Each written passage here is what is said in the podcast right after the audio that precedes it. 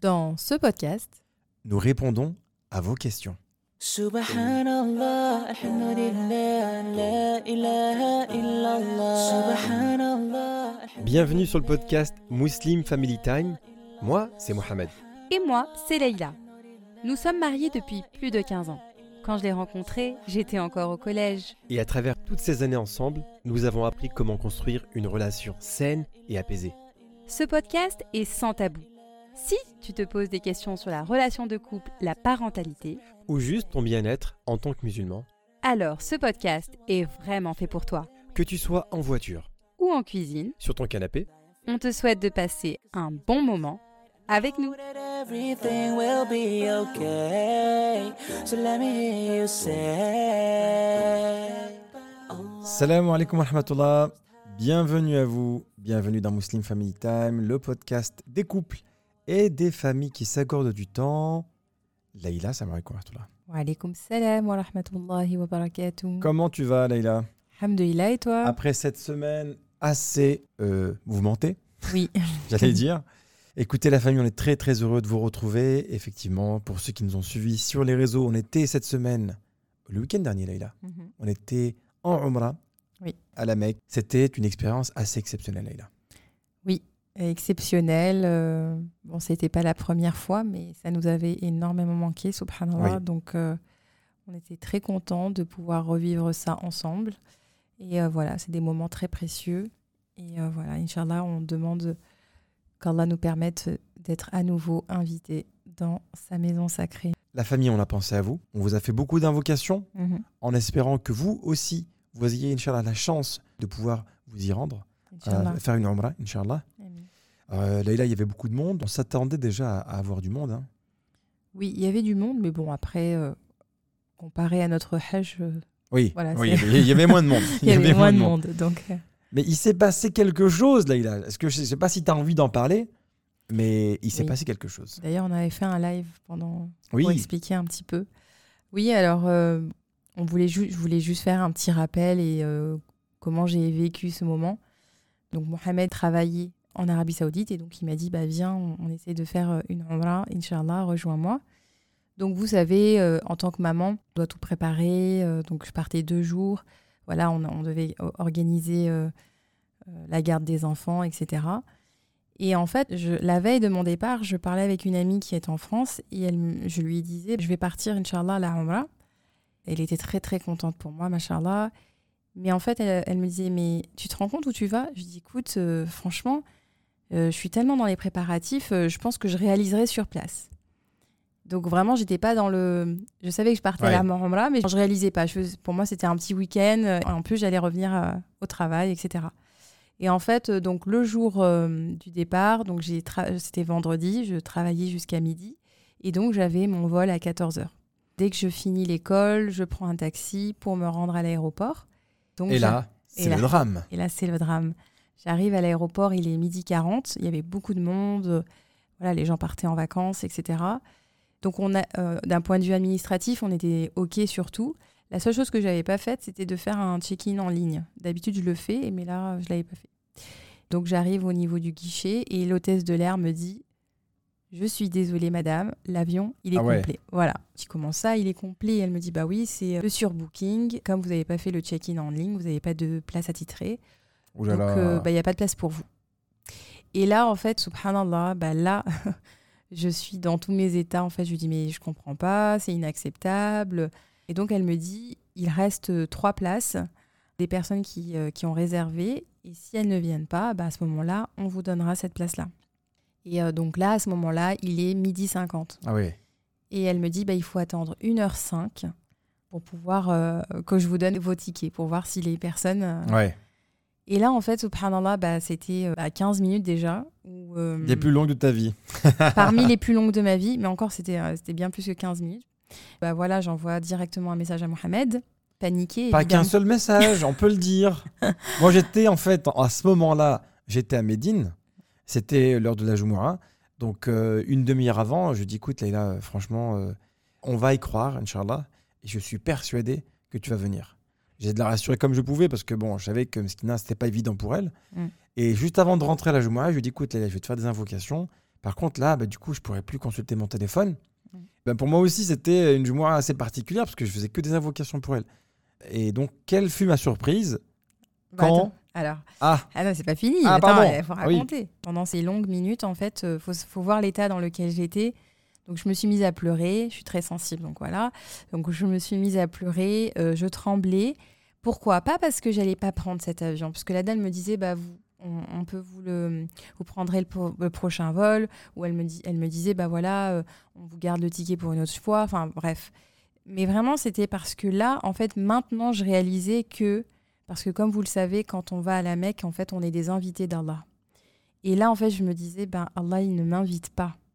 Je m'imaginais que Allah ne m'invite pas. Donc, j'ai imaginé cette sensation ouais, qu'Allah euh, ouais, qu'Allah vous refuse. Ou alors, je m'imaginais même que j'étais au paradis et qu'en fait, on me disait, bah, il n'y a plus de place. Ah oui, Devant ouais. les portes, imaginez-vous. Ah, toi, tu de- te fais des images ah, mais moi, là. j'étais dans cet état-là, en fait. J'étais dans l'état où je me disais, Allah, il veut pas de moi. Euh, Allah ne veut pas m'inviter. Et donc, du coup, bah, à ce moment-là, je me suis mis à, mise à faire beaucoup d'estirfar parce que je me suis dit, il y a un péché qui m'empêche d'y aller. Il y a quelque chose qui, qui fait que ben, je mérite pas d'y aller. Et donc, euh, je, me, suis- voilà, je, me mettais à- je me suis mise à faire des, du- de, de l'estirfar, demander pardon. Et puis, il y avait une dame à côté de moi, Mskina, euh, bah, elle m'a vue dans l'état dans lequel j'étais. Elle me dit, mais pourquoi tu pleures? Et, et je lui disais, bah voilà, j'aimerais aller à la Mecque, mais il n'y a pas de place dans l'avion, etc. Elle m'a dit, t'inquiète pas, on va invoquer ensemble. Et elle a, fait do- elle a fait des doigts aussi pour moi à ce moment-là. Et donc, euh, à 1h05, je retourne voir la dame, désespérée. Euh, si- S'il vous plaît, est-ce que vous avez un, un- vous pouvez m'im- m'imprimer mon ticket? Et elle me dit, bah non, là, il faut attendre encore une heure- euh, jusqu'à 1h15. Promis à 1h15. Donc là, ça rajoute encore 10 minutes d'attente. Alhamdulillah, à 1h15, elle m'imprime les tickets. Elle me dit, c'est bon, les personnes ne se sont pas présentées. Alhamdulillah. Alhamdulillah. Et finalement, bah, donc je, je cours euh, jusqu'à Tu voles euh, je vole jusqu'à la douane, mais je suis pas encore totalement tranquille en fait. Ouais. Puis quand j'arrive dans l'avion, finalement, la- ma place qu'elle m'a attribuée, elle est déjà prise. Et l'avion est effectivement complètement rempli. Ah ouais. Donc euh, là, je lui dis à l'hôtesse qui est à l'intérieur, euh, bah, je vais pas descendre de l'avion. hein. je dis, je descendrai pas de Je l'avion. suis monté, je redescends Voilà, je, descends, je ne descendrai pas. Après, elle me dit non, rassurez-vous. Donc, elle appelle, etc. Et finalement, alhamdoulilah, donc la personne euh, qui était assise, qui était une émirienne, elle lui demande de se lever et elle lui donne à elle une place en business class. Et moi, bah, moi je m'assois à ma place. pas. Très bien. Mais euh, voilà, je sais que quand j'ai raconté cette histoire, beaucoup de monde m'a dit euh, Mais c'est pas possible, pourquoi toi, tu n'as pas eu la place en business class, etc. Pourquoi t'as pas râlé? Mais en fait, à ce moment-là, subhanallah, j'étais tellement reconnaissante d'avoir une place. Bien sûr. Et j'étais tellement dans l'optique que même si j'avais une place en soute, eh ben, je serais contente. Donc, alhamdoulilah. Voilà. Écoute, Leïla, c'est une très très belle histoire. Mm. Moi, je trouve qu'il y a beaucoup d'enseignements. Oui. Et effectivement, tu as été reconnaissante. Même Mm. si tu avais été dans la soute, comme tu as dit, tu te serais infiltrée et Ah tu aurais ouais. été très heureuse de voyager. Quoi. Tu es heureuse parce que tu as été invitée par Et effectivement, tu as eu l'occasion de pouvoir venir à temps. C'était une très belle Umrah. On se fera un plaisir, Inch'Allah, de pouvoir faire un jour un podcast sur comment faire une. Et Le surtout, Hajj aussi. Le Hajj également, mais surtout Mm, donner mm. des bons plans parce qu'il y a beaucoup de questions qui sont revenues sur comment faire pour le visa, pour l'avion, pour l'hôtel. Mm. On prendra le temps, Inch'Allah, Inch'Allah. pour parler de ça en détail.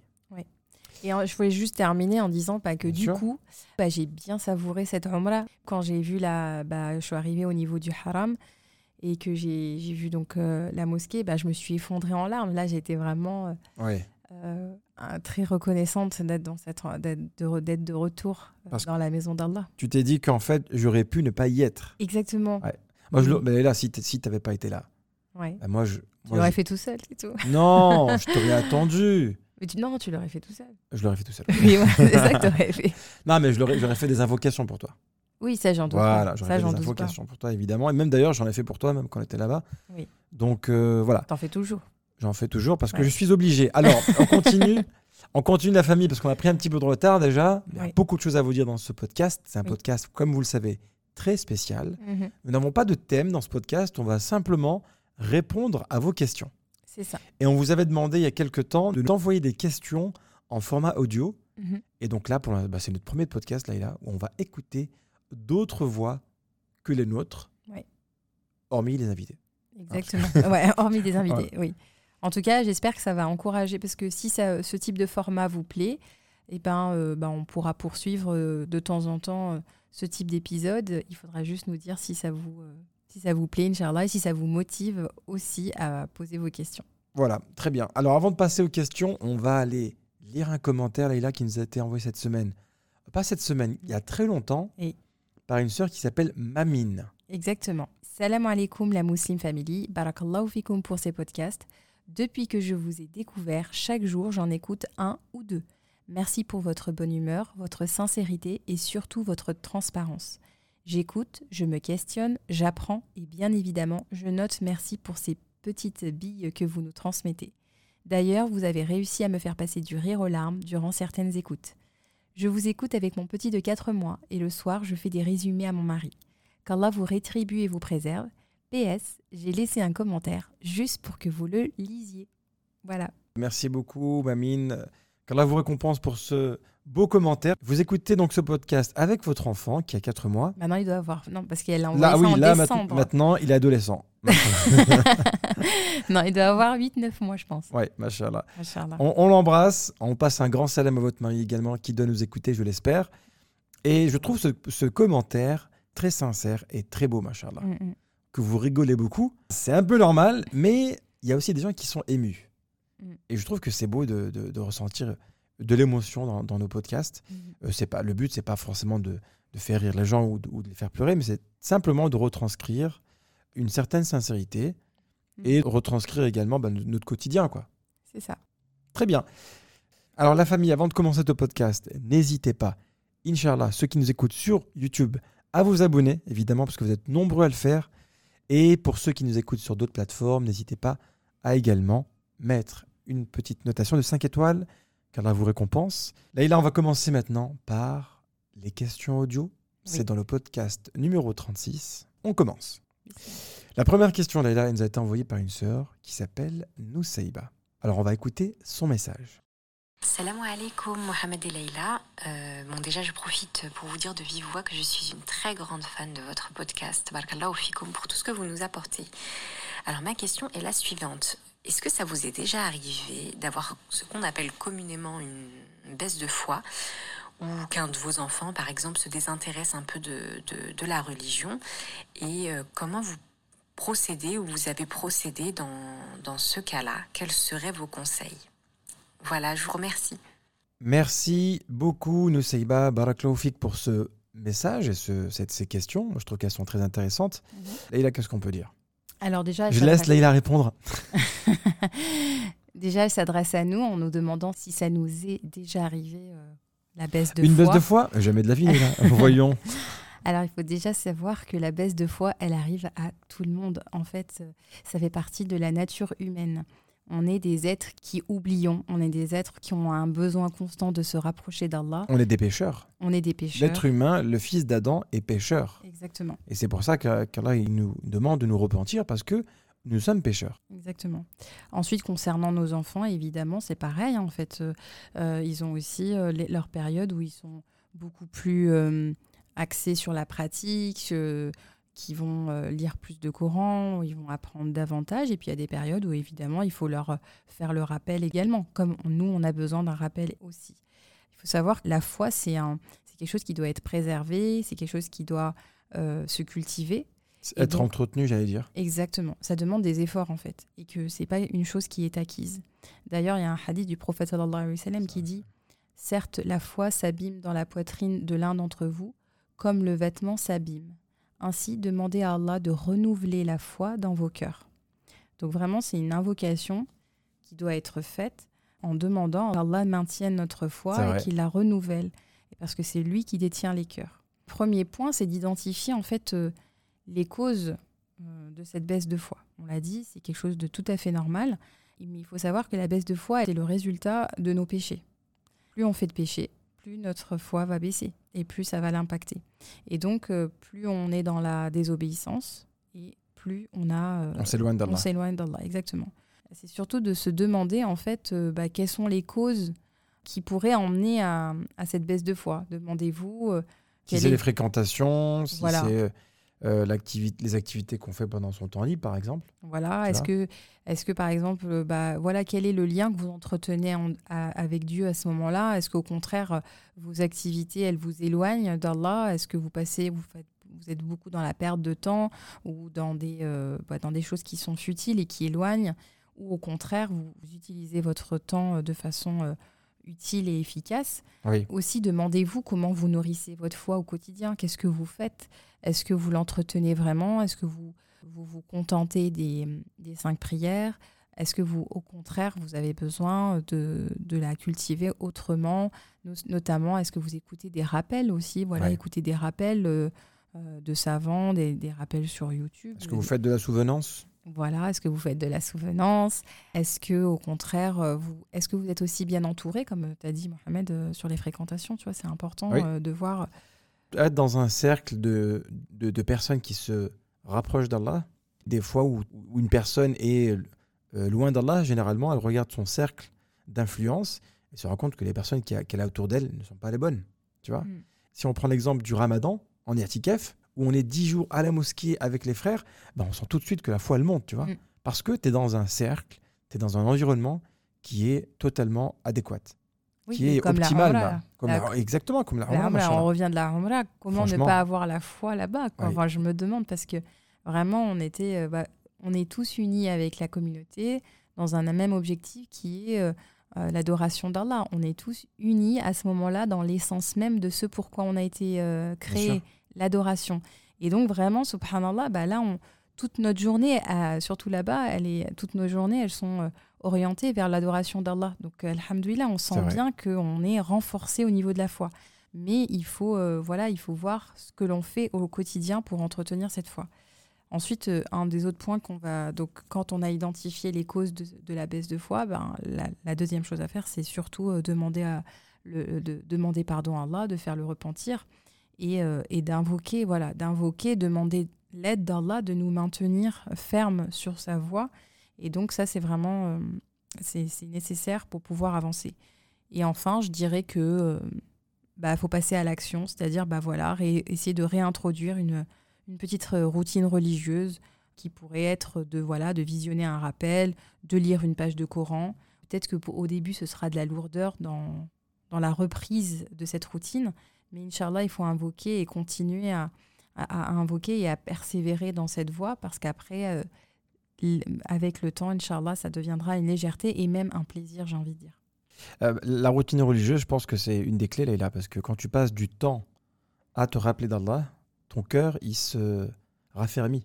Exactement. Quand tu Se passes du revivifie, je il se dirais re- même. revivifie et surtout, en fait, il y a une certaine douceur dans ton cœur. Mm. La douceur de la foi, en fait, euh, elle, elle est réintroduite avec le temps que tu passes avec le Coran, avec les rappels, en regardant par exemple des vidéos de, de rappels, machallah, qui sont Mm. très touchantes et qui te euh, refont euh, revivre Vibrer- ton cœur, quoi. Vibrer ton Vibrer cœur. ton cœur, exactement, Mm. exactement. Vrai.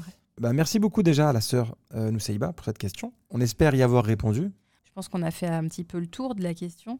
Après, c'est vrai que pour les enfants, il faut savoir que euh, pour encourager les enfants, en fait, euh, comme on l'a souvent dit dans nos podcasts, ça passe beaucoup par l'exemple, euh, l'exemple, et puis aussi bah, beaucoup par la communication avec les enfants. Il y a des moments, il y a des périodes, comme on vous le dit, euh, où c'est normal que les enfants, on, on- soit amené à leur rappeler, par exemple, de se lever pour aller faire la prière. Ça, c'est évident, c'est normal, en fait. Ah, ça, ça dépend aussi de l'âge des enfants aussi. Oui, ça dépend aussi de l'âge Oui. des enfants. Il y a des Si Souvent- ton enfant il a 35 ans, bon, c'est un peu problématique, Non, mais évidemment. je pense qu'elle avait déjà enfants plus jeunes. Mais euh, en tout cas, euh, il y a aussi, c'est très très important, c'est de communiquer avec ses enfants. Enfin, a- surtout par rapport à ça. Euh, de leur expliquer la finalité. Exactement. Voilà. De ne pas leur Tu as dire, fais ta, fait ta- raison. t'as fait ta prière, Mm. et de leur dire que quand tu vas faire ta prière, tu vas remercier Allah Mm. pour telle et telle chose que tu as eue. Exactement. Et donc il faut qu'ils comprennent en fait pourquoi ils font cette chose-là. Tout à fait. Si tu leur demandes d'avoir une pratique religieuse vidée de sens, Mm. ça va être très lourd pour eux. Exact. Alors, on va passer à la question suivante, Leïla, Mhm. qui nous a été envoyée par un frère Oui. qui s'appelle Badr. D'accord. Alors, on va écouter ces questions. Salam alaikum. Écoutez, euh, déjà, qu'Allah vous bénisse. J'espère que vous allez bien, vous et votre famille, et qu'Allah vous préserve. Donc, j'aurais une. euh, c'est une question et un conseil de votre part, Inch'Allah, par rapport au mois de Ramadan qui arrive. Pour le, le gaspillage alimentaire, Même si je pense que tout le monde est conscient qu'il ne faut pas en faire, mais le rappel fait toujours du bien. Et surtout sur la surconsommation. De, ben, chez nous, déjà, les Maghrébins et même les gens de l'Afrique en général, je ne sais pas dans les autres pays comment ça se passe. Et que voilà, on surconsomme trop pendant le mois de Ramadan, qui arrive bientôt, Inch'Allah, alors que c'est un mois où ben, c'est pas alimentaire et même les non-musulmans nous identifient Ramadan égale euh, surconsommation, alimentation et tout. Donc voilà un rappel de votre part, euh, Inch'Allah, sur ça. Parce que voilà, moi chaque année avec mon épouse, on se dit, non, on va pas abuser, on va manger normalement et tout. Ah, le premier jour, il arrive, ah les briques, ah les pizzas, ah, ah kulchi, vous m'avez compris. Et voilà, donc le mois de Ramadan, c'est pas un mois voilà, de nourriture, donc un rappel et des conseils sur ça pour pas tomber dans ça. Inch'Allah. En tout cas, barakallahu fikum pour le travail que vous faites. Franchement, rien à dire au top vos podcasts et qu'Allah vous récompense et qu'Allah vous préserve vous et votre famille. Assalamu alaikum. Wa alaykoum salam. Mon frère Badr, tu nous as fait rire, machallah. Allez, pizza, allez, briques. Tu as totalement raison, mon frère. Ah, carrément. Excuse-moi, mais moi, je suis d'accord avec Badr. Il a raison à 100%. Tout à fait. Ah, mais les ramadans, à chaque fois, on se dit ça va être healthy, ça va être organique, ça va être bio. Mais la réalité est tout autre. Exact. Alors, euh, bah, Barakallahu fik, euh, d'avoir posé cette question. Je pense qu'effectivement, c'est important de faire un, un petit rappel brièvement. Donc déjà, le, on va déjà faire un, un rappel sur l'importance de renouer avec le sens du ramadan, en fait. C'est vrai. C'est important de... Mohamed, dans la question précédente, il parlait de la finalité. C'est important de comprendre la finalité du mois de ramadan. Parce que si on ne comprend pas sa finalité, évidemment, bah, là, on peut partir dans tous les excès. C'est vrai. Et, euh, et rien que dans le sens étymologique du, du mot siyam, qui est l'action de jeûner, il y a une double notion. Il y a l'idée d'arrêt, d'abstinence, mais il y a aussi l'idée d'élévation. Donc en fait, on- en s'abstenant de manger, de boire, de maîtriser ses, ses désirs et sa langue, par exemple, euh, pendant ce mois béni, en fait, on va s'élever spirituellement pour, euh, pour atteindre la piété, pour Pour comprendre, en fait, le sens du ramadan, tout le fait. sens du jeûne. Exactement. Donc c'est vraiment un mois qui est plutôt un, c'est un mois d'autodiscipline, c'est un mois d'éveil spirituel, c'est un mois de générosité, c'est un mois où on se reconnecte avec Allah en fait. Voilà, le but c'est de se reconnecter avec, à, à lui. Mais alors justement, Leïla, Mm. après avoir dit tout ça, Ouais. pourquoi il y a autant de gaspillage? Alors je rejoins le frère Badr concernant la, la- la société maghrébine ou africaine, mais ici au Moyen-Orient, c'est la même chose. C'est pareil. C'est pareil. Si Les, pire. gaspillages, mais c'est même x10 par rapport à la France. Mais je pense que l'aspect culturel rentre beaucoup en compte, cet aspect festif où on doit bien recevoir et on quand doit bien on, manger. on doit bien manger quand on rompt le jeûne, euh, surtout que c'est un mois de générosité. Donc la générosité fait que les gens sont généreux avec eux-mêmes. Mais non, mais justement, en fait, euh, dans les sociétés maghrébines, par exemple, voilà, c'est un mois où on va inviter, donc on, on- on est généreux, on veut inviter, et donc on va se mettre à faire plusieurs plats pour honorer nos invités. c'est pour ça qu'on va commencer à cuisiner à partir de 9h du matin. c'est Ouais, incroyable. bah, hein Super hein, ce ramadan, euh, si c'est un ramadan dans la cuisine. En tout cas, voilà, je pense qu'il y a tout ça qui est imbriqué derrière le ramadan.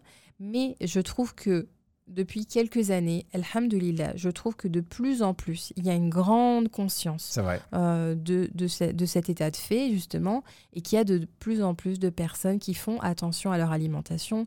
Machallah, dans la communauté, il y a beaucoup de, de personnes qui sont actives pour justement sensibiliser euh, les personnes sur le, sur le gaspillage et sur euh, aussi la qualité de, de, de ce que l'on mange, Ouais. de ce qu'on consomme durant ce mois béni. Parce qu'effectivement, il y a des comptes de diététiciennes, machallah, il y a des comptes de, de sœurs sportives qui partagent justement leur, leur alimentation durant ce, ce mois béni. On avait fait aussi un épisode, Léla, si tu te souviens bien, sur comment adopter une meilleure alimentation durant le mois du ramadan. Mhm. Je crois que c'était l'épisode 11, si dis pas de bêtises. Oui. Et là aussi, on donnait quelques clés sur comment aborder justement le ramadan avec des meilleures intentions. Oui, et avec sobriété, je vais rappeler quand même l'importance de faire très attention au gaspillage. Oui. Donc euh, dans le Coran, il y a plusieurs versets où Allah parle du gaspillage. Euh, Allah dit les gaspilleurs sont les frères des diables. Pff, Euh, subhanallah. et dans d'autres versets, il dit également mangez et buvez, mais ne gaspillez point, car Allah n'aime pas les gaspilleurs. Subhanallah. Donc, Ah, ça, c'est grave quand même. hein. Bien sûr, Le gaspillage, Allah n'aime pas ça. Oui. Ça, faut, faut l'intégrer, quoi. il faut l'intégrer, il faut le, il Faut vraiment le vivre. comprendre. C'est ça. En plus, voilà, pendant le ramadan, on a aussi euh, les yeux plus gros que le ventre. Donc, euh, On Toujours, pense- Leïla. On, on a toujours les yeux plus gros que le ventre. Et, euh, et subhanallah, on se rend pas compte que finalement, rien qu'après un bol de soupe, euh, bah voilà, on est déjà calé. Donc, un bol de soupe? Moi, je prends un petit pois et je suis bon, c'est fini. J'ai même plus faim après. Exactement. Et donc voilà, il faut vraiment être sensibilisé par, par rapport à ça. Le professeur Salem, ne serait-ce que sur le gaspillage, ne serait-ce que sur l'eau, le professeur Salem faisait attention à la Ne quantité, à la, d'eau. à la- voilà, la quantité d'eau qu'il utilisait pour, euh, pour faire ses ablutions. Et le prophète, sallallahu alayhi wa sallam, il disait Ne gaspille pas l'eau, même si tu es proche d'une rivière. Oui, c'est vrai. T'imagines ça? Mm. Il est intéressant et le mot que vous avez bien utilisé, euh, c'est vraiment le mot surconsommation sur vrai. lequel le gaspillage, c'est aujourd'hui, ça, ça, ça s'assimile à la surconsommation. Euh, il suffit de voir que, euh, on, on le voit en fait euh, aujourd'hui, dans même nous au Moyen-Orient, on voit quand les, les enseignes vont se euh, encouragent avec la préparation du Ramadan, c'est vraiment un mois euh, business aussi qui font C'est euh, ça. qui encourage avec tous les produits, qui, des nouveaux produits, des nouvelles promotions, des gros packs de... Est-ce qu'il faut se faire avoir ou pas, là par, par les grandes enseignes, par Carrefour, par toutes ces enseignes-là qui, lors du mois du ramadan, pensent qu'on est vraiment des pigeons, en fait. Mm. Elles vont nous faire des promotions, elles vont nous faire plein de, de choses comme ça, juste pour qu'on consomme. Mm. Alors qu'il faut bien comprendre une chose, et Laïla, elle elle l'a très bien dite, c'est que du moins, durant le mois du ramadan, on doit moins consommer. Exactement. Et nous, en fait, on fait totalement l'inverse. Mm. Parce qu'on jeûne, effectivement, on doit rompre le jeûne. Si vous lisez bien la tradition du prophète, sallallahu alayhi wa sallam, à aucun moment il est dit que l'iftar, il était, euh, c'était festif, quoi. Mm, mm, mm. C'est évidemment qu'il faut rompre le jeûne. C'est- souhaitable de rompre le jeûne, Mm, mais il faut pas le rompre avec plein de nourriture. Non, mais c'est Ah non, c'est pas, pas ça la tradition du prophète. sallallahu alayhi wa sallam. C'est- Tu vois Alors que nous, on se rue à Carrefour, il y a que nous qui achetons les, les, les- les- les chariots, ils sont pleins. On se rend compte qu'on dirait qu'on est en pénurie. On dirait qu'il y a une guerre, tu vois. Vite, vite, vite. Hein En fait, c'est un moment où, subhanallah, il faut se détacher de tout ce qui est matériel, amener à ce que notre âme s'élève Exactement. et se rapproche de Dieu. On doit se détacher de la matérialité, de tout ce qui est... euh, bah là, en l'occurrence, c'est euh, la nourriture et la boisson. Ouais. Et c'est très difficile de se détacher de la nourriture et de la poisson. C'est pour ça que la récompense du ramadan est très élevée. Mm. Parce que tu t'es détaché de ce que tu aimes le plus. Mm. Bah, en tout cas, merci beaucoup à mon frère Ouais. Badr qui nous a posé cette question et ce commentaire. Très pertinent. Très pertinent, exactement. Alors maintenant, Ilan, on va passer à une sœur, la sœur Sherazade, Mhm, qui avait une question pour toi, machallah. mhm. Salam alaikum. Alors, c'est une question pour euh, Leïla. Je voudrais savoir comment as-tu installé une routine sportive dans ta vie entre le travail, le foyer, les enfants et euh, tout ce qui s'ensuit? Voilà. Alors Leïla, écoute, euh, tu, vas demander, tu vas donner des conseils maintenant. Alors, je suis pas coach La coach. Leïla, elle arrive. Je suis pas coach sportive. hein, je, euh, je pense que dans plusieurs podcasts, euh, on a parlé de mon, de mon amour pour le sport. euh, et du coup, bah, je pense que c'est pour ça que la sœur me pose cette question. Alors, comment je, euh, j'instaure une routine sportive? Alors déjà, il faut savoir que pour moi, c'est, le sport, c'est un plaisir. Donc, j'aime faire du sport. C'est vrai. Euh, et de façon générale, parce que je ne vais pas parler que de moi, il n'y a, aucun intérêt, mais c'est ce que j'applique moi-même. Déjà, il faut euh, établir des objectifs. Pourquoi on le fait comme, Quelle est l'intention derrière du sport? Est-ce qu'on fait Ah. du sport pour rester en forme? Est-ce qu'on fait du sport parce qu'on a envie de prendre de la masse musculaire? Est-ce qu'on veut, est qu'on veut avoir un bon cardio, etc. Donc, euh, derrière la routine sportive, il y a beaucoup d'objectifs. Donc, déjà, Est-ce que vous voulez rivaliser à Côte-Marie Enfin voilà, Euh, trouvez-vous une bonne raison? Bon, bah là. euh, Aucune chance. Non. Non. Bref, du coup, euh, déjà, bah voilà, comme pour chaque chose, subhanallah, l'intention, essayez d'é- d'établir pourquoi vous le faites, quels sont vos objectifs. Ensuite, euh, bah, vous vous connaissez, donc euh, essayez de voir en fait est-ce- qu'est-ce qui vous convient le plus? Est-ce que vous êtes plutôt du matin ou est-ce que vous êtes plutôt du soir Euh, Est-ce que vous avez plus de disponibilité le matin ou le soir? Est-ce que vous avez l'habitude de vous vous lever très tôt avant les enfants? Parce que moi, en l'occurrence, c'est ce qui se passe pour moi. Euh, Alhamdulillah, je suis une lève tôt. Et donc, c'est là principalement où j'arrive à faire du sport. Donc, euh, je me lève avant les enfants. Donc, euh, je me lève au phage et en fait, je ne me couche pas. Et c'est là où je fais ma séance de sport. Donc, euh, ensuite, j'ai des amis qui préfèrent par contre de faire, euh, leur faire leur séance en fin de journée. Ensuite, il faut euh, bah, choisir la fréquence. Donc surtout si vous avez jamais fait euh, de sport, il faut déjà commencer petit, comme on a déjà parlé euh, de la prise d'habitude, de choisir une habitude qu'on fait. Vaut mieux une petite habitude qui dure dans le temps plutôt que de, de faire beaucoup et ensuite de lâcher. Voilà, Donc- 254 jours, c'est la bonne euh, période. Oui, voilà. Donc du coup, euh, essayez de voir, donc euh, de placer déjà euh, au début peut-être une à deux, à deux séances par semaine, euh, sans se mettre trop de pression. Et voyez le temps que vous pouvez mettre. Au début, ça peut être juste des sessions de 20 minutes. Ensuite, bah voilà, choisissez l'activité sportive qui vous, qui vous plaît. Parce que faire un sport qui nous plaît pas, et ben, au bout d'un moment, on lâche. Donc, me concernant, pour moi, ben, généralement, je fais deux, deux séances de renforcement musculaire par semaine. Euh, j'ai aussi euh, une fois par semaine où je cours. Et, euh, et je fais aussi du badminton une fois par semaine. Donc, en Ah, tout- là, il faut pas la chercher au badminton. Ah, attention, on peut rigoler sur beaucoup de sujets, mais badminton, elle rigole pas, Leïla. voilà. Et là, en plus, elle aime bien mettre le, le, le volant, c'est ça Oui, Elle aime bien mettre le volant juste après le filet. C'est son action préférée. J'avoue. Elle te fait croire qu'elle va tirer très loin, elle te fait hop, ah voilà, souffre en silence. Donc en plus, euh, voilà, j'aime bien le renforcement musculaire, mais si je fais que ça, ben, je m'en lasse très rapidement. Si je fais que de la course, je vais m'en lasser. Et donc le, euh, ce que j'aime bien avec le badminton, c'est le côté euh, jeu aussi. Donc euh, voilà, c'est important. euh. Parce que justement, ce qui est bien avec le badminton, en fait, c'est que c'est un jeu. Euh, quand tu fais du renforcement musculaire, je suis désolée, c'est pas ludique. Non, c'est Voilà. très ennuyant d'ailleurs. C'est très Donc, ennuyant euh, d'aller à la salle, etc. Voilà, juste très, pousser, enfin voilà, bref. Et ensuite, ben, essayez de voir aussi si vous préférez faire des activités en groupe ou, en- ou seul. Donc moi, j'ai aussi, euh, bah, voilà, le renforcement musculaire, je le fais en groupe pour avoir cet, aff- cette- cet effet de motivation, euh, voilà. Et puis par contre, la course, je la fais toute seule. Donc voilà. Et ensuite, l'autodiscipline. Ça, c'est la clé. D'ailleurs, je vais faire un podcast sur l'autodiscipline. Voilà. Voilà, donc euh, on a, qu'on ait envie, qu'on n'ait pas envie, ben, c'est un, dites-vous que c'est un engagement que vous prenez pour vous-même, en fait. Et quand C'est on se vrai. dit que c'est un engagement, d'ailleurs, euh, c'est un- ça fait partie de l'éthique du musulman de tenir ses engagements. Alors Leïla, en fait, elle est comme ça, machallah, elle est totalement l'opposé de moi, en fait, ce qui est très disciplinée. J'essaie de la corrompre parfois, tu vois. Je sais qu'elle est un peu fatiguée. Je dis, Ah, c'est bon, vas-y. Moi, quand je vais au sport, il suffit juste que Leïla me dise, tu veux, un- tu veux un petit café, machin. Je dis, Eh, je reste, bien sûr. Il n'y a pas de problème. Mais non, mais vas-y, après, après le sport. Non, non, non, c'est bon, en fait, j'ai plus envie d'y aller. Alors que moi, non.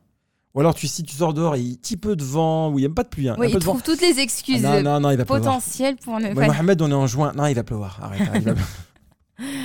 Donc voilà. Donc euh, à partir de ce moment-là, ben, c'est Machallah. comme ça que j'y arrive. Euh, j'en fais une priorité. Voilà, faut... c'est un moment, j'en ai, j'en ai besoin pour, euh, pour aller bien mentalement, pour être euh, bien avec les enfants, avec Mohamed.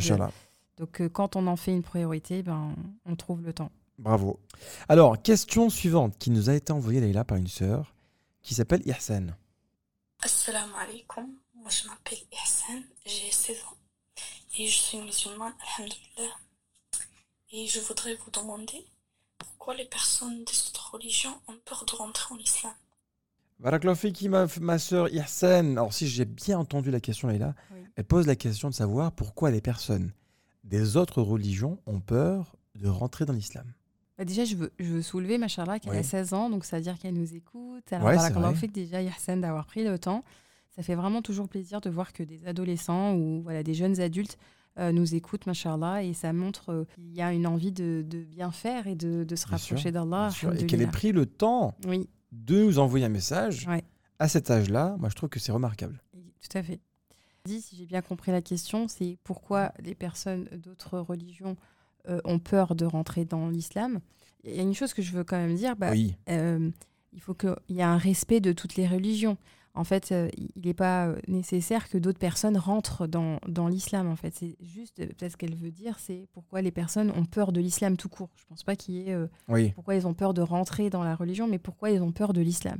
d'accord. Je pense que c'est ce qu'elle voulait. Ce Ah, d'accord. Bah, Dans ce cas, dans ce cas-là, je pense que c'est un peu euh, logique. hein. Enfin, avec les discours qu'on entend aujourd'hui en France qui sont islamophobes, Mm. comme des personnalités comme Éric Zemmour, par exemple, qui parlent de Oui. l'islam à longueur de journée avec des mensonges Mm. sur notre religion pour dire des, des- des choses qui sont totalement fausses. Mm, mm. Il y a des personnes, malheureusement, qui n'ont pas la connaissance, qui ne connaissent pas de musulmans, qui n'ont pas la connaissance de l'islam, et qui, malheureusement, peuvent tomber dans ce piège-là en croyant tout ce qu'on dit sur les musulmans et sur l'islam.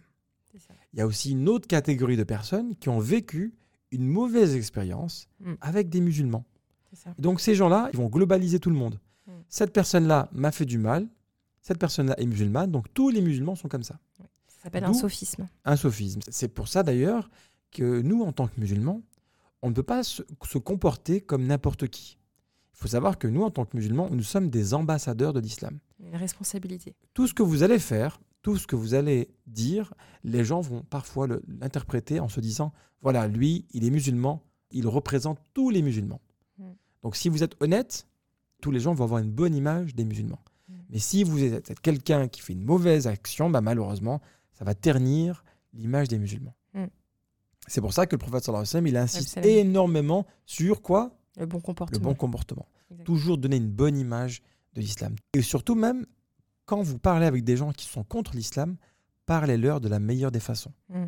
On on c'est vrai que parfois, on a envie de, envie de, de répondre à ces gens. Mais est-ce que c'est la bonne manière de parler avec des gens qui, sont, qui détestent l'islam?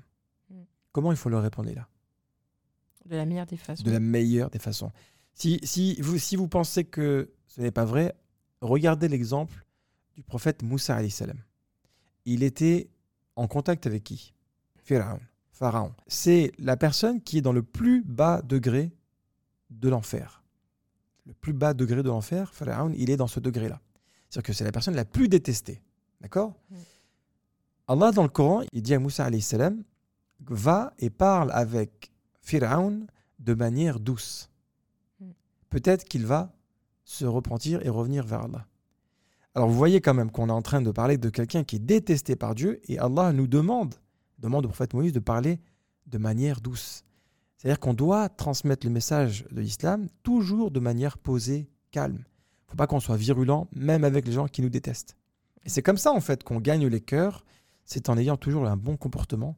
Et si vous suivez la vie du prophète sallallahu alayhi wa sallam, ma sœur Irsan, si vous lisez la, la sira du prophète sallallahu alayhi wa sallam, il s'est comporté, le prophète sallallahu alayhi wa sallam, avec des gens qui étaient des, ses, ses ennemis, des, des gens qui lui ont fait du mal, de la meilleure des façons.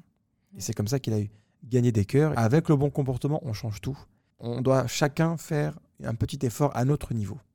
Avec notre voisin, avec nos collègues, avec euh, vos, vos camarades de classe, toujours donner le bon exemple de ce qu'est une bonne musulmane, de ce qu'est un bon musulman. D'ailleurs, le ramadan approche. Moi, Je me, je me rappelle très bien d'une très belle initiative des musulmans en Australie qui avait contribué à changer beaucoup de choses au niveau de la perception de ce qu'est les musulmans. Ils avaient invité pendant chaque nuit du ramadan un voisin non musulman. Tu vois Mm. Et ils avaient en fait permis à beaucoup de familles non musulmanes de découvrir ce qu'était le ramadan Mm. parce qu'il y a beaucoup de gens qui ne connaissent pas l'islam. Ils ont peur de l'islam, ils ne le connaissent pas. Mm. Ils voient simplement des choses via la télévision, ils se disent c'est ça les musulmans. Mm. Mais cette euh, voisine qui vous déteste, on va l'appeler Jacqueline, euh, voilà, si vous l'invitez un jour et vous lui dites voilà Jacqueline, je voudrais vous inviter, c'est le ramadan, à venir partager avec nous un iftar, un ftour, comme on dit chez nous, et que durant ce ftour, on peut discuter de tout. Si vous avez des questions sur l'islam, ça sera avec grand plaisir. Vous pouvez contribuer à changer pas mal de choses. Voilà. Paraglophique Yahsen, et on passe à la question maintenant d'un frère qui s'appelle Mohamed et qui nous pose une question sur le mariage, Leïla. Assalamu alaikum Mohamed et Leïla. Alors ma question, ça va être la suivante. Comment mêler un mariage religieux aux traditions et aux cultures? Barakallahu fikoum pour, euh, pour tout votre travail et euh, continuez comme ça. Merci de nous accompagner tous les dimanches. Machallah, très belle question, Baraklofik, mon frère Mohamed. Comment peut-on allier, Leïla, un mariage religieux avec les coutumes et les Mm. traditions? Alors, c'est une très belle question. Alors déjà, il faut déjà connaître ce qui est un mariage religieux, savoir quelles sont les conditions, comment on, on réalise et com- comment on accomplit euh, ce, mariage religieux. Donc il faut savoir qu'il y a des conditions qui sont obligatoires pour le mariage religieux, donc notamment la présence du tuteur lors du mariage, la présence de deux témoins, le consentement mutuel et la dot. Ça, c'est ce qui est obligatoire. Et parmi les sunnas, euh, donc là, parmi les sunnas et les recommandations, il y a notamment le repas de noces, la célébration et euh, donc l'annonce du mariage. Donc euh, aujourd'hui, ce que l'on voit, c'est que certes, il y a un mariage religieux, il y a la culture. Donc en fait, ce n'est pas deux choses qui sont antinomiques. Au contraire, ça peut très bien, on peut très bien célébrer un mariage religieux et en- selon sa culture, euh, célébrer le mariage de façon euh, voilà, avec ses traditions en fonction si on est maghrébin, si on vient d'un pays d'Afrique ou, ou peu Ouais. importe. Il y a des traditions qui sont en accord avec l'islam. Oui, il y, a, il y a plusieurs traditions qui, sont, euh, qui, euh, qui ne sont pas un mal. Par exemple, je pense aux habits traditionnels chez la femme maghrébine. Donc, euh, que, ou par exemple, chez les femmes ma- marocaines, le fait qu'elles se changent plusieurs fois, par exemple, qu'elles mettent différentes robes. Tradition des paniers avec euh, Voilà, les cadeaux que le mari doit apporter à la femme. C'est exactement. des bonnes traditions, machin. Voilà, il n'y a c'est pas quelque bonnes- de. Voilà, y a pas quelque chose qui est interdit là. Voilà. Là où c'est c'est problématique, c'est quand euh, la culture, elle amène à des choses illicites. Ah oui. Donc, par exemple, Bah, par exemple, la musique. bah voilà, par exemple la musique pendant les mariages, euh, le fait qu'il y ait de la mixité, que bah Les voilà. Femmes et hommes qui dansent ensemble. Bien sûr, on Les- connaît tout voilà, ça. les- et c'est vrai qu'aujourd'hui, excusez-moi, mais euh, je vois que les mariages, euh, ça devient presque euh, des concerts, quoi. C'est C'est vrai. avec les DJ, etc. Ou voilà, c'est un mariage, mais bon, ben, on est un peu dans une ambiance de concert, les hommes, les femmes mélangés. Donc là, cet aspect culturel, bah, évidemment, il éloigne de, des règles de base. Je parle aussi, je veux bien aussi parler de la, des règles de. On parlait du gaspillage juste avant. Euh, Aujourd'hui, les mariages sont tellement dans la. C'est tellement dans les détails et tellement dans dans un Le une- paraître. dans le paraître, voilà, tout à fait, qu'il y a une il y a, il y a du gaspillage, il y a de la surconsommation, il y a. Parce que d'un point de vue culturel, Mm. c'est pas bien vu qu'il manque de quelque chose. Ouais. Donc on rajoute toujours plus de choses. Mais voilà, aujourd'hui, ben, il y a l'aspect culturel qui va faire que ben, on doit, euh, euh, ben, voilà, la voisine, elle va voir que l'autre, elle n'a pas, euh, elle a pas fait un, elle a pas fait un aussi beau mariage que l'autre voisine. Enfin voilà, donc c'est toujours dans le paraître, dans le toujours plus, le toujours plus. Et donc là, faut bien distinguer ces choses-là. En fait, c'est c'est possible d'avoir un mariage religieux et d'avoir un mariage culturel qui soit dans les euh, limites que, que Allah nous impose en fait et que notre, que notre éthique musulmane nous impose. Et euh, dès qu'on dépasse ce, cadre, quel qu'il soit, évidemment, on perd la baraka. Est-ce qu'on peut mêler un mariage religieux à la culture? Oui, totalement, du moment que l'on reste dans le cadre que euh, la- notre éthique musulmane nous impose. Très bien. Bah, écoute, fik encore une fois, mon frère Mohamed. On passe à une question qui nous a été envoyée par la sœur Salamata. Alors, voici ma question. Je voulais savoir comment aider mon fils à être plus autonome et plus indépendant. Barakallahu fiki, ma sœur euh, Salamata, pour ta question très brève, machallah. Vraiment, tu as vraiment été très concise. Non, la vérité, c'est que la sœur nous a envoyé plusieurs audios. Donc, elle, après, elle l'a résumé en- dans le dernier. Donc, on va, euh, on va répondre, Inch'Allah. Alors, comment amener son enfant vers plus d'autonomie? Donc, déjà, il faut partir du principe déjà que tous les enfants sont différents. Certains qui ont des, il y, a y certains enfants qui ont des besoins plus intenses que d'autres, euh, notamment concernant leur, la- le besoin d'attention. Donc ça, c'est euh, voilà, c'est pas anormal d'entendre que des enfants, euh, que qu'un enfant soit collant ou enfin, entre guillemets, elle a utilisé le terme collant, mais c'est-à-dire qu'il soit très dépendant de ses parents. Euh, elle parlait en fait dans, dans, dans les différents audios le fait qu'il n'arrive pas à jouer seul, il ne sait pas jouer tout seul, et donc il a constamment le besoin que ses parents jouent avec lui, euh, etc. Donc par rapport à ça, j'ai envie de dire, euh, bah, pour puisque c'est un enfant qui a un besoin intense, et ben en fait c'est déjà dans la, la première chose, c'est d'essayer de lui remplir ce besoin. Oui.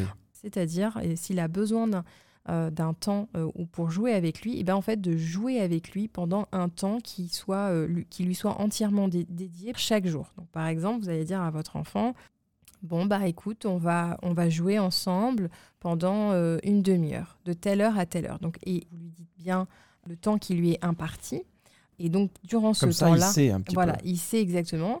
Et pendant ce temps-là, bah, dites-vous, vous allez lui donner entièrement votre attention, pas de distraction, pas de téléphone, vraiment, vous jouez avec lui.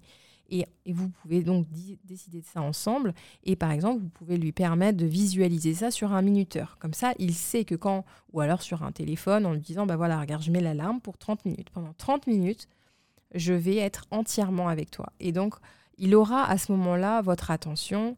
Elle sera, euh, cette attention, elle sera pleine et entière. Et lui, donc, il aura ce besoin qui va être comblé. Mais en- évidemment, vous lui direz, à l'issue de ces 30 minutes, vous allez euh, devoir... Euh, non, que vous allez euh, Très va- très loin. vaquer à vos occupations, etc. Et en fait, bah voilà, en fait, le fait de savoir, peut-être qu'au début, ça sera un peu compliqué pour lui, peut-être qu'il va, je- et forcément, c'est même pas peut-être, mais c'est forcément qu'il dira qu'après 30 minutes, c'est pas suffisant et qu'il veut encore passer du temps. Mais en fait, en restant dans ce cadre, en lui expliquant que bah non, c'était ces 30 minutes-là, mais qu'ensuite euh, vous reviendrez à un autre moment, etc., eh bien en fait, euh, c'est une, une habitude qui va se mettre petit à petit en place. Il va comprendre qu'en fait, il y a un temps pour tout. Exact, Un temps qui est imparti. c'est ça. Pour le temps avec maman, pour le temps tout seul. Oui. En fait, on est en train de l'éduquer à, à- à pouvoir comprendre Hmm. la notion de temps. C'est vrai, aussi. Euh, ensuite, euh, bah, parce qu'il n'arrive pas à jouer seul, bah, pouvez être dans la même pièce que lui, mais en lui proposant des jeux qui permettent qu'il puisse jouer seul. Donc, par exemple, bah, je vois l'exemple avec mon dernier, parce qu'il avait le même problème. Euh, c'est le dernier enfant, en fait, il a toujours eu l'habitude d'être avec ses, ses sœurs. Donc, quand ses sœurs ne sont pas là, il ne sait pas jouer tout seul. Il a du mal à jouer tout seul, parce qu'il est tout le temps entouré de ses sœurs. Donc, c'est un besoin qu'il a dû apprendre j'ai dû lui apprendre à savoir jouer seul. Donc comment je faisais? Ben, C'était de lui proposer des jeux dans la même pièce que moi, sans que je joue euh, avec lui, par exemple. Ben, voilà, pendant que je cuisine, on a une cuisine ouverte, donc euh, il est dans le salon, il joue tout seul, donc je vais lui proposer des jeux comme le décapla, les, surtout les jeux de construction. Il des fait des très beaux caplas, machallah. Il nous a fait un château un jour. Ouais. Voilà. Ça lui a pris trois heures. voilà, des, euh, les Lego. Voilà, il peut rester des heures à faire des Lego. Je suis dans la même pièce, je, je vaque à mes occupations, mais il est à côté. Ça lui permet de voir que je suis là, pas trop loin. Mais en même temps, bah, je peux pas. euh, voilà, parce qu'on a, on est maman et on a toutes des responsabilités en dehors de. Et surtout, il doit gagner en autonomie. Et en même temps, elle doit gagner en autonomie, effectivement. Euh, ensuite, voilà. euh, ben, on, a, on a souvent parlé de ça dans les podcasts, sur l'écoute active, la communication non violente. Lui dire que oui, je sais que tu veux que je joue avec toi. Et à ce moment-là, vraiment le regarder, se mettre à son niveau, lui dire je comprends. euh, j'aime passer du temps avec toi, j'aime être avec toi, mais à, tel moment je ne peux pas. À- voilà, à- je pourrais à tel autre moment. Et surtout s'y tenir et pas lancer des promesses qui ne seront pas tenues. Ça, c'est Oui. c'est très très important d'honorer sa parole, surtout avec les enfants. Et donc, euh, de lui dire, bah voilà, là, je ne pourrais pas, mais je pourrais de, à tel moment, comme tu sais, tu te rappelles, la dernière fois, on a mis le minuteur, et bah à telle heure, on pourra, Voilà. etc. Et donc, ça va... Il y, a- il y a aussi une chose, c'est que parfois, on a, en tant que parent, c'est un peu normal, on a peur que son enfant s'ennuie. Tu Mm. vois? Ou on a peur que son enfant se sente mal à l'aise d'être seul. Mhm. Tu vois? Mm. Et en réalité, l'ennui et la solitude pour un enfant, c'est formateur. C'est Mm. que durant cet ennui-là, durant cette solitude, il va pouvoir imaginer des choses, Il va développer son il va imagination. développer de l'imagination, il va pouvoir créer des choses. Après, faut, je ne sais pas exactement quel âge a votre enfant, mais en tout cas, c'est des phases de développement qui sont tout à fait normales. Euh, ça, ne, ça ne m'étonne pas que qu'un enfant soit plus ou moins dépendant en fonction de, la... Il y a des périodes comme ça. Ils ont un réservoir affectif à remplir et il y a des périodes où ils, le- eh, ils en ont besoin beaucoup plus. Donc euh, voilà, il faut prendre aussi son mal en patience, entre guillemets. Il ne restera pas toujours collant et je pense qu'il y a, dans, plus tard, on regrettera ces moments euh, quand on verra que ce sont des hommes bien accomplis. Donc savourer quand même ces petits moments, même si je sais qu'au quotidien, c'est pas évident de jongler entre ses responsabilités et les besoins des enfants. Ouais. Voilà. Mais l'exemple que tu as donné d'Ayman est très parlant parce que Ayman aime beaucoup jouer tout seul. Souvent, je rentre dans sa chambre Mm. et il fait un cap là tout seul. Oui, c'est vrai. Et Mais je le ben- regarde, je fais Qu'est-ce que tu fais, Ayman Il me dit Je fais un petit château. Bah, bravo, mon enfant, bravo, c'est bien ça. ouais. Mais il a appris, c'est une compétence qu'il a dû apprendre parce que, comme Ouais. je le disais, effectivement, euh, je, je me retrouve un peu dans cet exemple-là, c'est que vraiment, il était comme ça. Il n'arrivait pas à jouer tout seul, il ne supportait pas d'être tout seul dès que ses sœurs partaient euh, à l'école et, et que lui, bah, il était encore à la maison. Euh, bah. C'était vraiment pas évident, il me collait partout, enfin, il me suivait dans toute la maison. Maintenant, il aime bien aussi jouer tout seul ou avec du monde autour de lui. Oui. Donc il prend ses jouets, il va dans le salon, Oui. il commence à faire un truc, tu vois. Donc là, je vois qu'il a une bonne, bonne attention. Donc bon, bah, il joue, on est autour de lui. Je pense qu'il y a beaucoup de parents qui vont peut-être se reconnaître dans cette question-là. Il y a beaucoup de parents qui ont euh, des enfants qui sont collants. Euh, ouais, c'est un peu péjoratif de dire que les enfants sont collants. J'ai envie de dire que c'est des enfants qui sont aimants. Voilà, sont très aimants. Oh, aimant. c'est mignon. C'est des aimants, mais très aimants, tu vois. Vrai, ah non, Ils elle- sont. oui. elle a les images, on a dit qu'on arrêtait. Mais ça marche, mais ça marche. C'est vrai, c'est vrai, c'est Le magnétisme entre les parents et les enfants, c'est beau, machallah. Le pouvoir d'attraction Et des, parents et c'est vrai qu'une maman, elle a toujours aussi envie d'être collée avec son fils, c'est normal. Euh, ça dépend des mamans. Ça dépend des mamans. ça dépend des mamans. Alors, Leïla, on a fait le tour des questions, machallah. Il y a pas mal de. On, on en a reçu d'autres. La famille, on s'excuse. On va pas toutes les mettre. On est vraiment désolé. Oui. Mais on a pris celles qu'on pensait qui étaient vraiment le plus intéressantes et qui revenaient souvent d'ailleurs. Euh, maintenant, on a reçu aussi, Leïla, Tu veux qu'on réponde à deux questions? On a reçu une question qui a été envoyée par écrit et non par euh, en audio. Euh, et c'est une, question qui me semble importante d'aborder parce que je pense que c'est quelque chose qui, que tout le monde rencontre aujourd'hui. C'est vrai. C'est une question d'une sœur qui nous dit qu'en fait son mari est accro à son téléphone et donc euh, qui est dépendant de son téléphone et elle en souffre énormément. Et du coup, bah, j'allais, je voulais en discuter puis je voulais avoir ton point de vue, Mohamed. Accro à son téléphone, Ouais, ça, veut dire quoi en fait? Ça veut dire qu'en fait, il passe énormément de temps euh, sur son téléphone. Et donc, bah, évidemment, quand, un- quand on a en face de, de soi quelqu'un qui est tout le temps sur son téléphone, donc on n'a pas son attention, on n'a pas. euh, L'addiction au téléphone, elle a un nom, elle s'appelle la nomophobie. Oui, c'est Voilà. vrai. C'est vrai. En fait, c'est une, euh, c'est une névrose qui d'ailleurs devrait être pris très, très au sérieux parce que on est complètement, mais complètement addict et obnubilé par son téléphone. On peut rien faire d'autre qu'être avec son téléphone. On se sent mal sans son téléphone. Mm. On, on- on a même envie d'aller aux toilettes avec son téléphone, excusez-moi. À un moment donné, on le touche pas, on n'est pas la même personne. On se sent Mm. mal, on est stressé. Comment on peut décrocher, Leïla? En fait, là, moi, ce qui me marque, c'est pas tellement que- qu'une personne nous dit Excusez-moi, je suis addict au téléphone. C'est Ah que la oui. pers- c'est la femme qui dit que euh, bah, du coup, elle doit subir en fait cette addiction. Ça. C'est que c'est ben, c'est un homme qui ne doit pas prendre bien soin de sa femme. N'est Peut-être que quand, elle- ouais. quand il parle avec elle, il est tout le temps sur son téléphone. Je sais pas, j'ai pas tous les détails, mais j'imagine. hein. Donc, euh, ce que ça. Bah, il faut l'éliminer. Je, je pense que ce, ce mari, hein, il faut l'éliminer tout simplement. Non, non, écoutez, déjà, on va, se- on va, on va se parler franchement. Ouais. On est tous un petit peu addicts au téléphone. Voilà, on va pas se cacher derrière des arbres qui n'existent pas. On est Mm. tous un petit peu accros, plus ou moins, à notre téléphone parce que Mm. c'est normal. On reçoit nos emails, on reçoit des messages, on reçoit des vidéos, on reçoit des rappels. Vous êtes, vous êtes même peut-être en train d'écouter votre, votre podcast sur votre téléphone, ce qui est normal. Mm. Maintenant, c'est comprendre qu'il y a des moments où on ne peut plus utiliser son téléphone. Il y a des moments où on doit dire stop. Oui. Parce qu'il y a un temps pour tout. C'est ça. Surtout, il y a un temps précieux qu'on ne peut pas utiliser son téléphone. Je vais vous donner un exemple très concret. Imaginez que vous voyez quelqu'un qui est en train de prier. Et que d'un coup, il reçoit un appel, il prend son téléphone. Vous allez être choqué ou pas? On dit, mais attends, il prie, il prend son téléphone? Là, il est en train d'être connecté avec Allah. Donc, il est totalement déconnecté avec autre chose. Mm. Quand vous parlez avec votre femme, avec votre époux, vous êtes connecté à elle. Vous ne pouvez pas être connecté à autre chose. Sinon, ça serait un manque de respect. Voilà. Mm. Donc, il faut que votre mari comprenne que c'est grave ce qui se passe. Voilà. Il faut qu'il comprenne que ce qu'il est en train de faire, ça coupe une relation. Surtout si ça dure tout le temps et que c'est euh, constant en fait. Les déjà- points que je pense Mm. qui sont importants.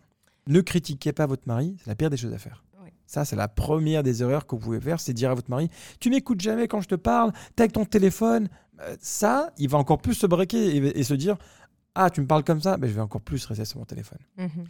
Il faut essayer de lui faire comprendre que cette situation-là, elle ne vous plaît pas. Donc il faut utiliser le jeu. Le jeu, pas le tu. C'est ça. Je me sens mal parce que je ne me sens pas apprécié. Mm. Je sens que tu es quelqu'un de malhonnête. Non, je rigole. On est parti très loin là. Non, Non, mais je sens que je, je me sens délaissée. je me sens Je me sens, euh, je ne me sens pas entendue, je ne me sens pas écoutée, je ne me sens pas aimée, je ne me sens pas euh, désirée, euh, appréciée, etc. Donc ça demande de la vulnérabilité de la part de la femme, parce que comme on a, on a souvent dit, la vulnérabilité c'est le premier pas vers la connexion. Donc euh, si on est dans la critique, au contraire, ça va mettre euh, Oui. des barrières, mais euh, la vulnérabilité va, vu- me- la vulnérabilité va créer un pont. va créer un pont. Et aussi le fait de pouvoir transposer des, des émotions positives en disant J'aimerais tellement Mm. qu'on fasse ça ensemble, sans ce téléphone. Proposez-lui par exemple des moments non négociables. C'est le deuxième point. Des moments où, par exemple, d'ailleurs, je me souviens très bien qu'à un moment donné dans notre vie, Laïla, on a eu des moments où j'étais aussi très axé sur le téléphone. C'est pour ça aussi qu'on peut en parler parce que, que je me suis dit bah, c'est bien de- que tu donnes ton point de vue parce que bah, on est passé par des moments où Bien sûr. Mohamed était débordé au travail et il était tout le temps sur son téléphone. Il recevait énormément de messages, de mails, etc. Et euh, Et d'ailleurs, c'est ce qu'on avait pris comme décision, c'est des, des moments non négociables. C'est que Mm. à table, avant de dormir, le matin, à- pendant que les enfants partent à l'école, Mm. c'est des moments où on n'a pas le téléphone. c'est ça, Parce que sinon, on, peut- bah, on, va- on a très peu de moments de, de qualité. Quoi. c'est ça. Je comprends que tu sois débordé, je comprends que tu aies envie d'avoir ce téléphone, mais il faut qu'il y ait des moments où toi et moi, on est d'accord qu'il n'y ait pas de téléphone. Est-ce qu'on peut, par exemple, se dire que quelques fois dans la semaine, on puisse faire une activité sans téléphone? Mm. Sortir ensemble, se balader sans le téléphone? Ouais. Et vous verrez que votre mari, quand il fera ces activités-là sans le téléphone et que ça se passe bien, que ces moments-là sont joyeux, il va perdre petit à petit cette addiction à son- téléphone. Mm. Je me souviens d'une- étude qui avait été faite sur des gens qui étaient justement addicts et qui les avaient laissés une semaine sans le téléphone. Mhm. Alors la première journée, elle est horrible. Mm. La première journée, on dit qu'ils vont presque, presque mourir parce qu'ils se sentent vraiment totalement euh, délaissés, abandonnés. Quoi. La deuxième journée, ça va un petit peu mieux. Et au bout d'une semaine, ils se rendent compte qu'au final, c'est pas si difficile que ça de vivre sans le téléphone. Mm. Tu vois? Et le jour où on leur remet leur téléphone, ils sont en total stress. Tu vois? Mm. On leur remet le téléphone et pendant une heure, ils peuvent que le toucher. Tu vois? D'accord. Ils peuvent pas l'allumer. Ils sont comme ça, ils sont en stress. Tu vois? Mm. Et petit à petit, on les rééduque à utiliser ce téléphone. Dans le message que j'ai reçu, j'ai ressenti de la part de la, de la sœur beaucoup de détresse. Euh, faut D'accord. aussi savoir euh, quel type de... Pourquoi il est sur son téléphone aussi. Euh, ça, je... On peut peut-être discuter parce que, euh, voilà, par exemple, moi, je sais que Mohamed, à un moment, il était beaucoup dessus parce qu'il avait une prise de responsabilité, il recevait énormément d'emails, avait... ouais, puis en plus, il faisait des projets à côté, donc il cumulait beaucoup de choses. Mais je sais qu'il y a d'autres personnes qui restent pas sur ce type de contenu. Il y a des gens qui vont passer des vidéos, vont passer. Peut-être que c'est des gens qui sont. euh, Est-ce que c'est des jeux Ils sont addicts aussi à des jeux vidéo. Donc il y en a qui sont tout le temps sur des jeux vidéo. Est-ce que c'est parce que. euh, Les investissements? Ouais, il y a, il y a toute cette. Ouais, aujourd'hui, les investissements, où il y en a qui font des paris sportifs. Il y en a qui sont sur la crypto. Enfin, il y a plein de vrai, choses qui vrai. amènent. Et puis, il y en a qui aussi euh, sont sur des. euh, euh, sur des, euh, Sur des- quoi des applications voilà ou qui vont parler avec des femmes etc il y aura Ah, des flirts ce genre de, ce genre- ce D'accord. genre de choses donc c'est aussi important de voir quelle est l'utilisation qui amène à, cette addiction pourquoi il est tout le temps dessus et donc euh, bah là euh, comme on a expliqué bien avant euh, d'avoir une, une communication bienveillante et une discussion ouverte et transparente c'est très important avoir une discussion franche, transparente, ouverte, poser les choses sur la table de manière raisonnée, raisonnable, de manière douce, sans forcément être agressive. Mais il faut se dire les choses, les gars. C'est ça. De toute façon, dans le, dans, le- dans le mariage, il faut qu'il y ait des relations transparentes. Il faut pouvoir être en sécurité et de pouvoir dire tout ce qui doit être dit et de pouvoir entendre ce qui est dit aussi. Oui. Donc, euh, donc voilà, c'est important. N'hésitez pas aussi, à, si vraiment la situation est très grave et qu'elle ne s'améliore pas, euh, n'hésitez pas aussi à faire appel à une tierce personne. Aussi. Bien En sûr, parce qu'il ne faut pas avoir honte. Même dans l'histoire des compagnons, une femme s'était plaint de son mari qui jeûnait tout le temps, qui était tout le temps euh, très très occupé, qui ne lui donnait pas son droit. Subhanallah. C'était dans la- l'adoration. Là, on parle, on parle d'une femme qui se plaint à un autre compagnon parce que son mari est hyper religieux. Là, il est pas, c'est pas le téléphone. On parle de quelqu'un Ouais, qui, il- qui jeûnait tout le temps, il, il priait la nuit, donc il était pratiquement jamais avec elle. Il ne Mm. lui donnait pas son droit en tant que femme. Oui. Là, votre mari, il est sur son téléphone, il ne vous donne pas votre droit en tant que femme, donc du temps de qualité. N'hésitez pas parfois à faire appel à une tierce personne. Ça peut Mm. être un imam, ça peut être quelqu'un de sa famille, ça peut être quelqu'un en qui votre mari a, a du respect et il a confiance. Oui. Cette personne peut lui transmettre le message de manière aussi indirecte, ou même parfois directe, en lui disant arrête. Ça, tu vas trop loin. Mm. Ça, ça va t'amener vers une catastrophe. Mm. Ton téléphone, bah, tu vas peut-être euh, te retrouver tout seul avec ton téléphone, Mm. au final. Ouais. Et d'ailleurs, dans l'histoire avec le compagnon, il lui a dit Tu coupes ton jeûne tout de suite. Il lui a, il a forcé à rompre son jeûne, subhanallah. Alors que c'est un acte d'adoration, on est d'accord. Mais parfois, en, en pensant faire du bien, en pensant faire un acte d'adoration, on peut faire une catastrophe aussi. Mm. Faut pas l'oublier. Subhanallah, L'islam, c'est vraiment le juste équilibre. Il y a un temps pour l'adoration, il y a un temps pour la famille, il y a un temps euh, pour soi. Donc euh, voilà. Bah, Mais le fait de donner du temps à sa femme, c'est un acte d'adoration. Eh oui, On l'oublie. tout à fait, ouais. On l'oublie. Le fait que tu passes du temps avec ta femme, il y a une baraka. Mm. Donc euh, voilà. Moi, je, je souhaite à cette sœur de pouvoir régler ce problème. On lui fait beaucoup d'invocations. Mm. Et on lui Oui. souhaite, Inch'Allah, de pouvoir nous tenir au courant également. S'il y a, des, euh, Des petites solutions, des petits changements qui ont été opérés. Voilà, Leïla, bah, c'était la dernière question. Qu'est-ce que tu en as pensé de ce podcast avec ces questions-réponses des auditeurs? Bah, c'est très agréable euh, d'entendre nos auditeurs, de voir qu'on n'est pas tout seul derrière Oui. nos micros. Donc c'est très, un- c'est une belle expérience. Donc j'espère que vous avez apprécié ce format. Oui, En tout cas, si c'est le cas, faites-le nous savoir. Inch'Allah, on le remettra en place. bah, avec grand plaisir, avec grand plaisir, Inch'Allah. Alors Leïla, le sujet de la semaine prochaine, on l'a pas dit, mais ça va être le sujet qui va tomber pile poil pendant le début du ramadan. Exactement. Donc euh, pendant ce mois de Ramadan, Inch'Allah, on abordera toujours des, des thématiques beaucoup plus spirituelles, évidemment.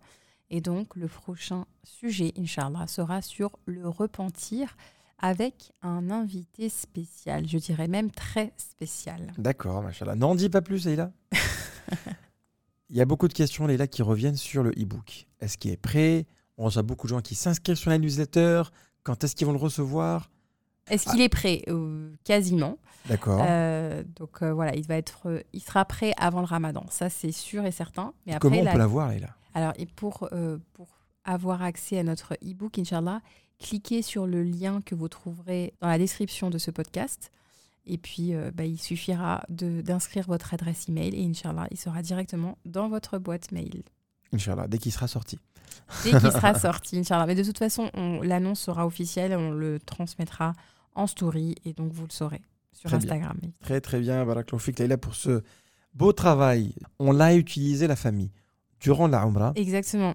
on était en train de lire le e-book de Leïla sur les invocations. Il n'y a pas meilleur endroit, Leïla, que de, lire à la Mecque pendant la Umrah. Tu as pu le tester, entre guillemets. Exactement, j'ai pu le tester, revoir mes doigts, si Donc, ça passait, si ça passait pas. Il y en a certaines que tu as dû changer ou pas? Euh, ouais, il y avait certaines formulations qui m'ont dérangé quand je les édite, donc du coup Voilà. j'ai changé. Barakallahu fik, Leïla. Merci pour euh, ce podcast. Merci à, vous. Merci à la famille. Merci à tous ceux qui nous écoutent. Qu'Allah vous récompense. Merci à vos questions qui étaient très intéressantes. Qu'Allah bénisse vos enfants. Je vois qu'il y a beaucoup de questions qui reviennent sur les enfants. Qu'Allah les protège, Amin. les bénisse, qu'il les fasse grandir. Dans la religion, le ramadan approche. J'espère que vous allez passer beaucoup de temps de qualité avec eux Inch'Allah. et que vous allez leur expliquer les finalités de tout ce qu'ils font, même le jeûne d'ailleurs, comme Mm. pourquoi on jeûne. Et j'espère également que tous ceux qui sont en couple vont pouvoir résoudre leurs problèmes de couple, les hommes. Et on en a marre de ces hommes qui nous créent des problèmes. Mais vous inquiétez pas, Inch'Allah, les solutions arrivent, elles sont devant nous. On vous souhaite de passer une très bonne semaine, la dernière semaine avant le ramadan. Inch'Allah. Et on vous retrouve la semaine prochaine en état de jeûne, Inch'Allah. Inch'Allah. À très vite. Salam alaikum wa rahmatullah. Salam alaikum. كن يدا بالخير تمتد وهدى بالحب يسعد كل ذات البين إصلاحا